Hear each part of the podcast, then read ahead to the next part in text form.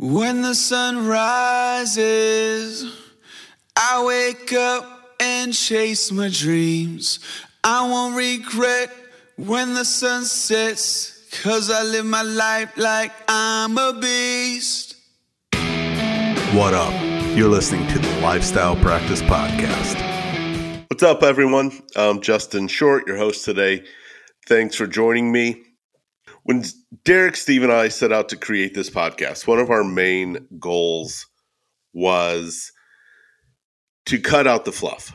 We practice what we preach, and we believe there's a time and a place for fluff, and there's a time for work. You can get your fluff on other podcasts, and on this podcast, we like to get to work.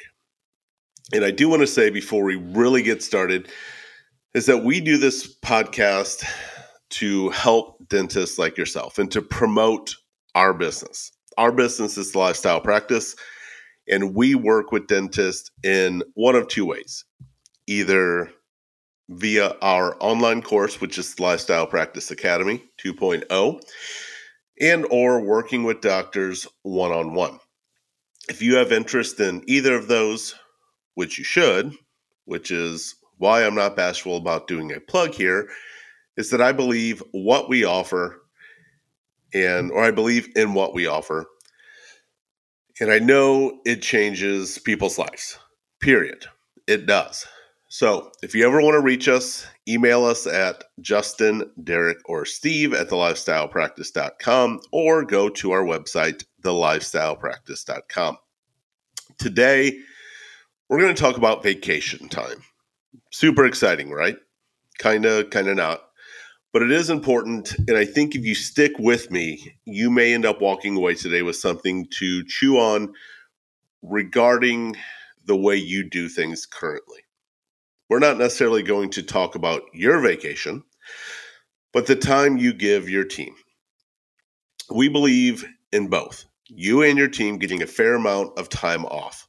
I believe not only does it give you time to do the things you want to do with the people you want to do them with, but it actually can help your business to grow.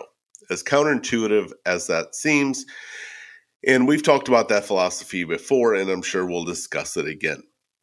So let's start off with talking about what the average dentist does, likely what many of you are doing right now. On average, dental office a dental office has approximately 5 team members in addition to the dentist. Some may have three, some may have four, six, 20, whatever. But on average, we're going with the number five.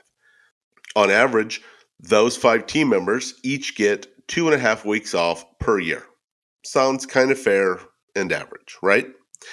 So if you have five team members and they each take two and a half weeks off, that's a total of 12 and a half weeks per year, which results in roughly a quarter of a year or three months of the year that you're playing a man down. That's your business that you went to eight years of schooling to be able to own, that you've taken out hundreds of thousands, if not a million or more, in loans to pay for. That profit often decides how much time you get to spend with and what life you can provide for your family. And you're willing to play that game and man down for a quarter of it? Now, let me ask you if you had two teams fairly evenly matched play a four quarter game, but you knew one of the teams was going to have to play a man down one of those quarters, and you had to make a $10,000 bet, which team are you going to bet on? Obviously, you'd take the team that was going to play at full force, right? With everyone there. So, why do we, as dentists, bury our heads in the sand and decide not only will we bet on the shorthanded team, but we'll also coach and lead that team to be shorthanded. It doesn't make much sense, does it? And I think it comes down to fear most often. You know, if I tell my team we're all going to take time off at the same time, they'll revolt. They'll leave. They won't like me. Then they'll leave and all my patients will say, Where's hygienist Sally? And then all those patients will leave because Sally's gone. And I'll be patientless and bankrupt within six months. I know some of you have thought that. I had those thoughts myself once upon a time. Guess how many times I've seen anything close to that happen? Zero. It doesn't. It doesn't happen. But you don't understand, Justin. That wouldn't work in my practice because fill in the blank. Yeah, it will. It will work if you make it work. But Justin, you don't understand. It really won't for me because let me just stop you right there. You win. It won't work. Stop bothering me. My goal is to show you the way and help you on your way to have a practice and life beyond your peers. I'm not going to argue with you to try to change your mind. But let me say, your mindset that you have and the choices you make every single day are what will make or break you, the same as mine do for me. Moving on, I want to give you a rundown on how I did it in my practice. I had two practices in my career. My first office was a three op practice with three team members. And before we go any further, I don't want people to get confused. I was pretty fresh out of school. I wasn't necessarily looking for three op practice. I just saw it had potential and went for it. I know docs have reached out before and said, I know you guys like this or that type of practice or like keeping it small or whatever. I don't think any of the three of us really have a quote type of practice we prefer or like. Yes, we do like to keep income high and overhead low, but that is just common sense with any business.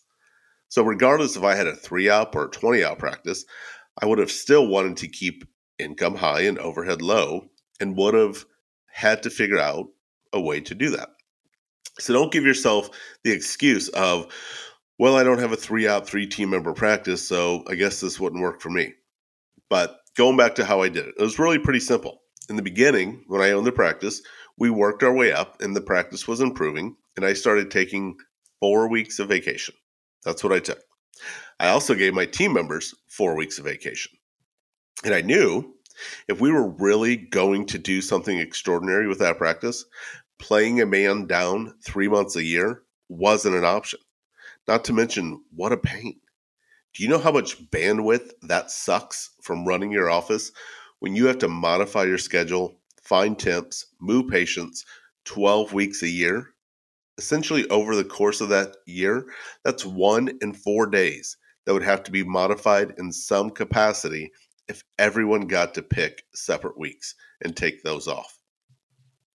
And for me, that wasn't an option. Any way you sliced it, it would have affected my business. So I just made the decision. Everyone gets four weeks off, but we're all taking them at the same time. Logistically, we usually sit down in maybe November, or December of the previous year and we discuss it. You know, Lisa's kids are on spring break in a week in March. That's important to her. Let's all take that week off. Barb's family always does vacation the week of 4th of July. Okay, let's all do that week. So, yeah, I'm not going to lie to you. There's a little bit of compromise that has to be brought to the table for everyone, but I know it had a profound effect on the overall performance of that office. My second office, towards the end, I was taking at least 10 weeks off a year.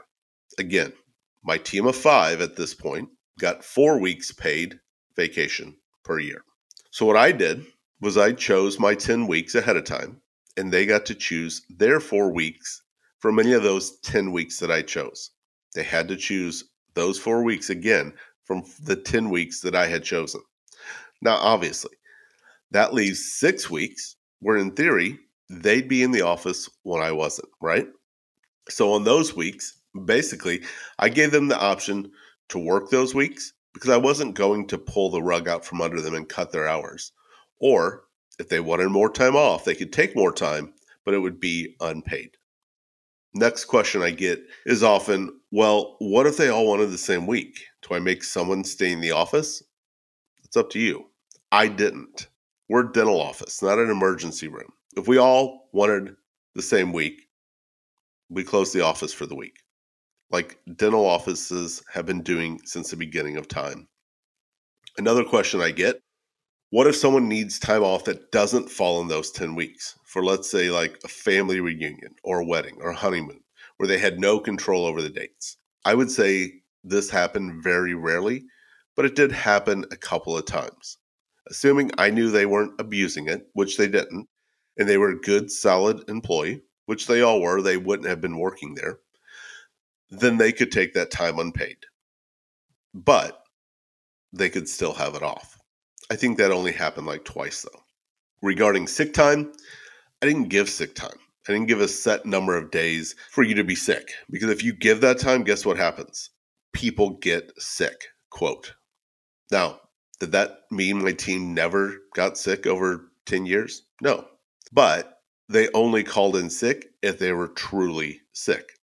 And honestly, usually it was me who sent them home knowing they really didn't feel good, which all wraps back to our culture because they didn't want to put everyone else in a bind by them being out sick. They had three and a half day weekends. They were paid fairly. They received great bonuses and they got four weeks paid time off. They were happy and they were good employees who earned their positions. But what if they called in sick and you didn't think they were sick? I don't know. That never happened because if I couldn't trust them to that capacity, they wouldn't have worked for me. But Justin, I can't afford to give my team four weeks off. They don't make good bonuses yet. Either did I in the beginning. But we still had the policies I mentioned above. And this is one policy that helped us get to the level where we could bonus and take more time off. It's not a one size fits all formula. You know, you've got to make it work your situation. Maybe you give two weeks off per team member and you have five team members. That's 10 weeks off. Pick your weeks or narrow them down severely. If you run a business with poor lackadaisical policies, there's a good chance you're going to have a poor lackadaisical business. And I want you to hear this very clearly. I get it may be a hard decision. I get it may be an awkward conversation for 10 minutes with your team. But for me, the decisions I made as an owner of a dental practice and in my life still today, I made because not having the life I wanted was never an option. Never an option. I knew the life I wanted to create, and that created a standard by which I ran my practice and businesses. And when I knew what that was, it takes away the options of the easy way out. It takes away the gray areas of life and it simplifies your path. Now, this is just one example that we covered today, but I knew going into my vacation policy that if given the choice, my team would have probably chosen to not work together with the rest of the team and myself to come up with common weeks off. I get that. If I was them and given the choice, that's what I would have chosen. But the choice wasn't an option because it would have made it harder to achieve the life that I wanted. And therefore, it wasn't up for negotiation. But I know if I put this policy in place, my team's going to whine and they're going to complain. Yeah, they might. So what? You get one life. Let them get on board or let them go. I'm not saying don't give them time off. In fact, I'm giving you a way in which hopefully over time you can afford to give them more time off and or bigger bonuses. And I get you can say, "Man, that's harsh." But it's not really. And I'll tell you why. A, they had the same opportunities in life as me. My parents were a hairdresser and a GM factory worker. I paid for my own school. If they wanted to go to dental school, buy their own practice, they would have had the choice and they could have chosen their days off. B, they could choose to work somewhere else if they don't like it. And C, they still had it good. Four weeks paid off, three and a half days off a week, great bonuses. They weren't mistreated. And I'm definitely not saying to mistreat your team. All that to say, I encourage you to look at your vacation policy. Is it setting you up for the best opportunity to grow and have your business succeed? Or is your policy based on the fact you're scared of what the blowback will be if you change it. Don't let fear hold you back. Again, you get one shot here. And although I'm only 42, I see it picking up speed. Be bold, making the choices that will lead you to the life you want. Thanks for joining me today. Until next week, peace.